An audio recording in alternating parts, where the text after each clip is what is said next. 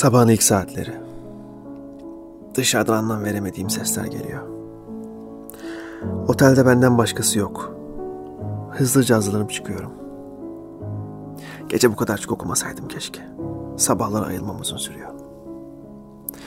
Ben mi uyku sersemiyim yoksa bu şehir mi anlamıyorum. Kentin değişeceğini bilirdim. Bilirdim ama işgal edilmeden işgal yuvası olacağını düşünememiştim. Dışarıda adım atmak bile bir mesele. Sanki tüm dünya mahallemde. Yüz yıl sonra Pera'ya bakmak iyi mi oldu, kötü mü oldu bilemiyorum. Zaman ne verebilir ki bana gündelik olanın ve sıradanın dışında? Benim de bir dükkanım vardı buralarda bir yerde. Şimdiye kapanmıştır elbet ama duruyorsa da bulamam artık. Tekke yoluna doğru ilerliyorum. Birkaç tanıdık ev gördüm. Ayrılmadan da biraz da mümkün olmayanı görsem keşke. Tanıdık bir yüz, tanıdık bir ses, sıcak bir çay eşliğinde, sıcak bir sohbet. Üşüdüm. Akıp giden bütün bu kalabalığın içinde tek başımayım. Ama sanki yalnızlığımda yalnız değilim gibi. Yine de en iyisi ben başladığım yere kitaplarıma döneyim. Taksim'den 11.18'den merhaba. Ben Melih Karaoğlu. Bu haftaki seri podcastlerimizde Beyoğlu'na, onu bizim bilmediğimiz gibi bilenlerin gözünden bakıyoruz. Bu programda 100 yıllık Library de Pera adlı kitap evinin hikayesini son 30 yıldır sahipliğini yapan Uğur Güracar anlatacak. Library de Pera yaklaşık 1920'lerinde oluşturulmuş olan bir e, kitap evi, kurulmuş olan bir kitap evi ve e, kesintisiz bir şekilde bugüne kadar gelmiş bir kitap evi. Bu bakımdan çok benzersiz bir e, nitelik bir kitap evi için bu. Yani diyebilirim ki Türkiye'nin kurulduğu günden itibaren e, kitapçılık yaparak kendini devam ettirmiş olan e, yegane kitap evi. Abdülhamit zamanında e, ki bu 1900'lerin başları oluyor. Saraya kitap satan Alman orijinli bir e, kitap evi var. Otto Kiel, Otto, Otto Kiel diye. Bunun ortaklarından Platner soyadlı birisi. Tünelde bizim işte bundan 3 sene önce terk etmiş olduğumuz o dükkanda Galipdede Caddesi'nde ki kurulduğu zamanlar adı Galipdede Caddesi değil Tekke Caddesi. Çünkü orada Galata Mevlevi Hanesi olduğu için yani tekke oluyor ve bütün eski e, İstanbul'la ilgili e, seyahatnamelerde olsun, eski rehber kitaplarda olsun tekke diye geçer o muhit ve o cadde. Tekke Caddesi ya da Tekke Yolu Galata Kulesi'nin e, olduğu yerde yüksek kaldırıma eklemlenir ve bugünkü Galipdede Caddesi o günkü Tekke Caddesi'ndeki aynı yerde kuruluyor bu işte Platner tarafından. Platner harita, şehir rehberleri ve Almanca eğitim yapan okullar için bir takım ders kitapları üreten e, böyle bir kitap evi e, açıyor. Ve 1930'lara kadar sanıyorum devam ediyor. Ondan sonra dükkanı Patriarkias isimli bir Rum kitapçıya devrediyor. Böyle romantik şiirler yazan bir şair. E, Atina'da basılmış Rumca kitaplarını e, buldum epey. Patriarkias da bir 10 sene kadar bu dükkanı idare ediyor. Sonra 1940 yılında Nomidis, Miltiadis Nomidis isimli bir kitapçıya devrediyor kitap evini. Miltiadis Nomidis ilginç bir karakter. İstanbullu bir Rum. Yani Bizans arkeolojisi, daha doğrusu Bizantoloji deriz. Bizantoloji konusunda dünyanın önemli isimlerinden biri olacak kadar bu işin meraklısı. Aslında amatör ama çok ciddi formasyon sahibi bir e, Bizantolog. Öldükten sonra e, oğlu Konstantin isimli bir zat işleri yürütüyor bir süre ama zavallı o da koleradan ölüyor. Ondan sonra kızı Talya Nomilis dükkanı devralıyor. Ben Talya Nomilis'in müşterisiydim.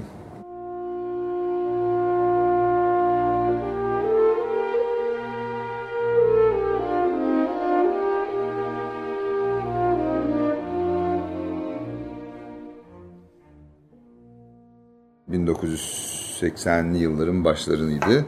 Öğrenciydim e, üniversitede. Üniversitede öğretim elemanı olmak gibi bir hayalim vardı. Ama malum işte 1980 sonrasının işte üniversitesi, bilim üretmenin koşullarının tartışılır olduğu bir dönem. Benim de motivasyonum çok kırılmıştı. Ya ben ne yaparım bu hayatta diye düşünürken ya işte kitapçılık yapayım, işte eski ve nadir kitaplarla uğraşayım. O zaman iki tane Rum kadın vardı. İşte bir benim bu işte dükkanını devralmış olduğum Talya, bir de Venetya diye bir başka bir Rum bir kadın vardı biraz yukarıda. Ya işte tünelde e, o e, iki Rum hanımdan e, birinin işte böyle civarında bir dükkan bulsam da or oralarda bu işle uğraşsam falan diye hayal kurardım. Neyse bir gün bu Talya'nın dükkanındayken Talya'nın da dükkanı her ikisinin de dükkanı hem işte yaşlı kadın olmalarından hem de özellikle Talya yani üzerine kalmış bir iş gibiydi. O ve hani bu işi yapmak üzere doğmuş kendine bu işte bir kariyer oluşturmak ya da bu işten e, para kazanmakla öyle bir e, derdi olan bir insan değildi. Zaten işte 3-5 kuruş bir birikimi olan bir insan neyse. O böyle öğlen açar, akşamüstü kapatır dükkanını falan böyle şey aristokrat bir Rum ama e, onların da dükkanları böyle alt alta üst üste ve toz toprak içinde falan dükkanlardı yani. Ama hoşuma giderdi tabii o atmosfer. Böyle hani kaderin garip bir cilvesi diyeyim kadın ya işte ben bu, bu iş yerini devretmek istiyorum. Ee, böyle bir yani işte eski kitap işinle ilgilenecek olan birisi varsa ona ona devredeceğim falan diye bir laf etti bana. Aman dedim o benim. Ee, 1984'tü. Ee, ben dükkanı devraldım. İşte içindeki kitapları önce çıkarttım bir, bir yani depo tuttum oraya koydum. Dükkanı bir temizledim. Yani içindeki eşyaları falan atmadım tabii. Onları sadece temizledim. Yani ne şekilde kurulmuşsa o şekilde bıraktım yani. E, anahtar mekanizmasına varana kadar korudum. Ne kadar entipüften ve ne kadar derme çatma bile olsa bir takım yerleri sadece sağlamlaştırmaktan başka bir müdahalede bulunmadım. Bir de tabii temizlik o kadar. E, kitapların büyük bir kısmını elden geçirdim. Yıllardır birikmiş işte o civardaki liselerin, okulların işte ders kitapları şunlar bunlar tabii yığın. Hepsi böyle arkeolojik kalıntı gibi üst üste üst üste böyle şey örümcek ağları ve çö, şey e, kitap tozlarıyla birbirleriyle harç gibi bağlanmış böyle bir kitleydi hepsi. Epey bir kitapları elden geçirdim. İşte yani kıymetli olanlar, işte az buçuk idare edenler, bir de gerçekten çöp olanlar vardı. Onları tasfiye ettim. Geri kalanları da daha düzgün bir şekilde raflara yerleştirdim. Ve bu şekilde benim maceram başlamış oldu.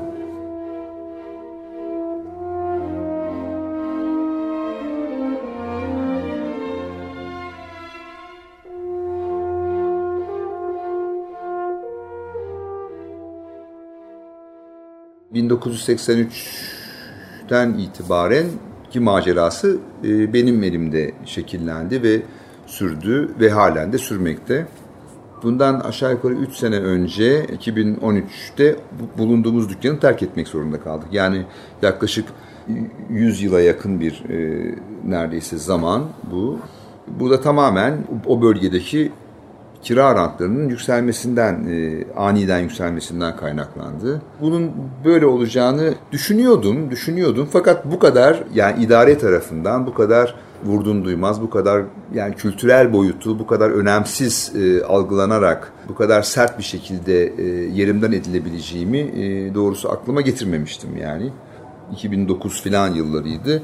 İşte aniden bizim sözleşmemizin yenilenmeyeceğini, e, bulunduğumuz binanın e, restorasyon e, karşılığında ihaleye çıkartılacağını, işte sözleşmemizin bittiği e, yıl sonu itibariyle bulunduğumuz yeri terk etmemizi bize bildiren bir kağıt geldi. Eğer amacınız burada hem bir miktar kirayı arttırmak hem binayı restore etmekse ihaleyi çıkartmayın. Bu restorasyonu biz yapalım. Ki ben zaten orada yani işte anahtar mekanizmasına varana kadar korumuş durumdayım. Hiçbir şeye elimi sürmedim yani.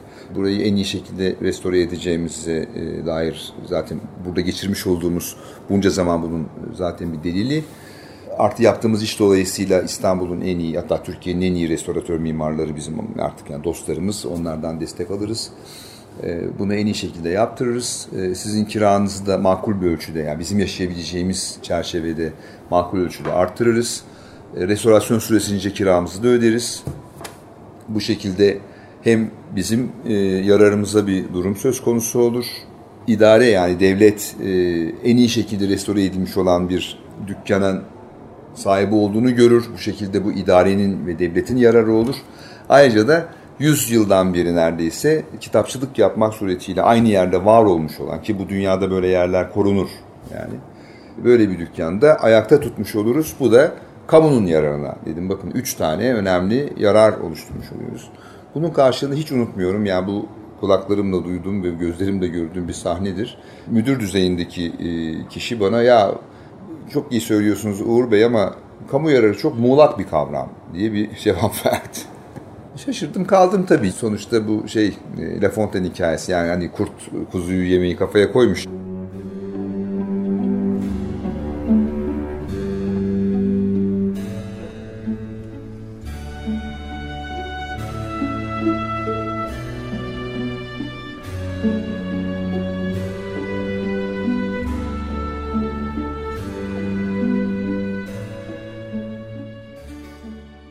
Sonra mahkemelik olduk. Uzun bir süre mahkeme e, sürdü. E, bayağı direndik. Mahkemeyi de kazandık. Çünkü mahkeme yani gerek hukuken gerekse kanunların işleyiş biçimi e, vesaire e, çerçevesinde bizim zaten hakkımızı teslim etmesi gerekiyordu filan.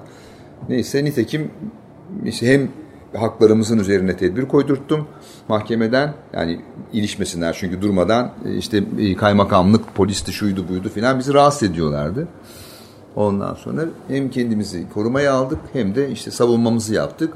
Ve nihayetinde kazandık da davayı ama e, kazanmamıza rağmen bu sefer Yargıtay'da lehimize verilmiş olan kararı bozdurttular iki buçuk ay gibi çok kısa bir zamandan yani böyle işte cinayet davalarında bile iki buçuk seneden aşağı dönmeyen daha şeyler.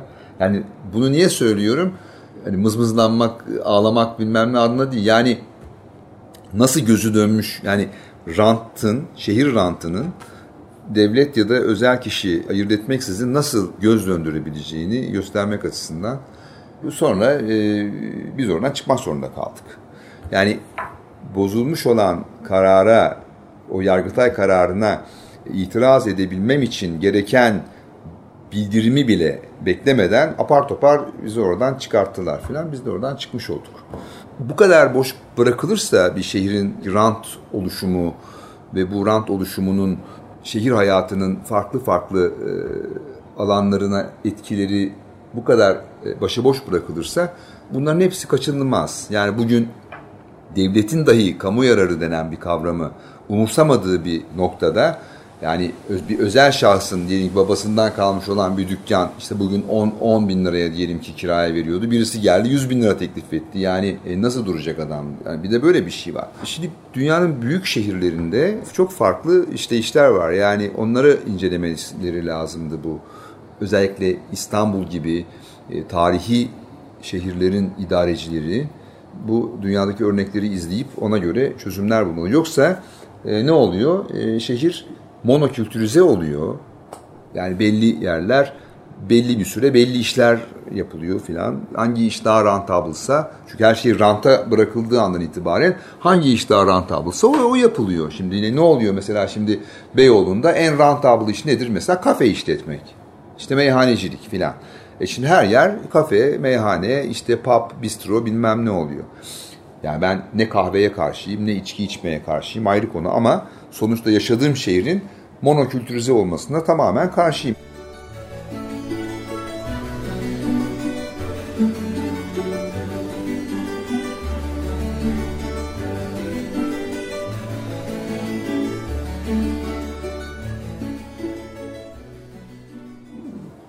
Beyoğlu başka bir şey oldu. Yani e, daha mı kötü oldu daha mı iyi oldu? Bunun bir şeyi yok. Yani e, bazı açılardan çok güzel oldu. Bazı açılardan da hiç güzel olmadı falan böyle bir şey. Library d'Opera sonuçta bitmedi tabii. Yani sadece oradaki e, dükkanın yeri e, değişmiş oldu. Yani işte şu var bizim yaptığımız iş öyle e, çok büyük karlar yani rentable bir iş değil. Anlatabiliyor muyum? Yani şimdi zaten konu o. Yani şehir rantının takipçisi olmak durumundaysanız o zaman rentable bir iş yapıyor olmanız lazım. E şimdi biz yani biz zaten Müslüman mahallesinde salyangoz satıyoruz yani böyle bir laf vardır biliyorsunuz ya da işte körlere ayna satmak falan gibi bir şey. Şimdi yani kitap okumayan bir toplumda biz işte 300 yıllık Latince tarih kitabı falan gibi böyle saçma sapan bir işle uğraşıyoruz. Yani irrasyonel bir şey yani bu yani homo economicus denen insan türünün uğraşacağı bir şey değil. Ha biz bunu yapmaktan dolayı mutluyuz. Bizden böyle işte 300 yıllık Latince o kendi de okumayacak belki. O kitapları alan koleksiyoncu da ona dokunmak ve onu koklamaktan mutlu olan bir takım. Biz hepimiz irrasyoneliz yani. Akılla alakası olmayan işler yapıyoruz. Biz kendi içimizde mutluyuz. Ama bu bir rant doğurmuyor yani. Bizi yaşatıyor, onu yaşatıyor o kadar.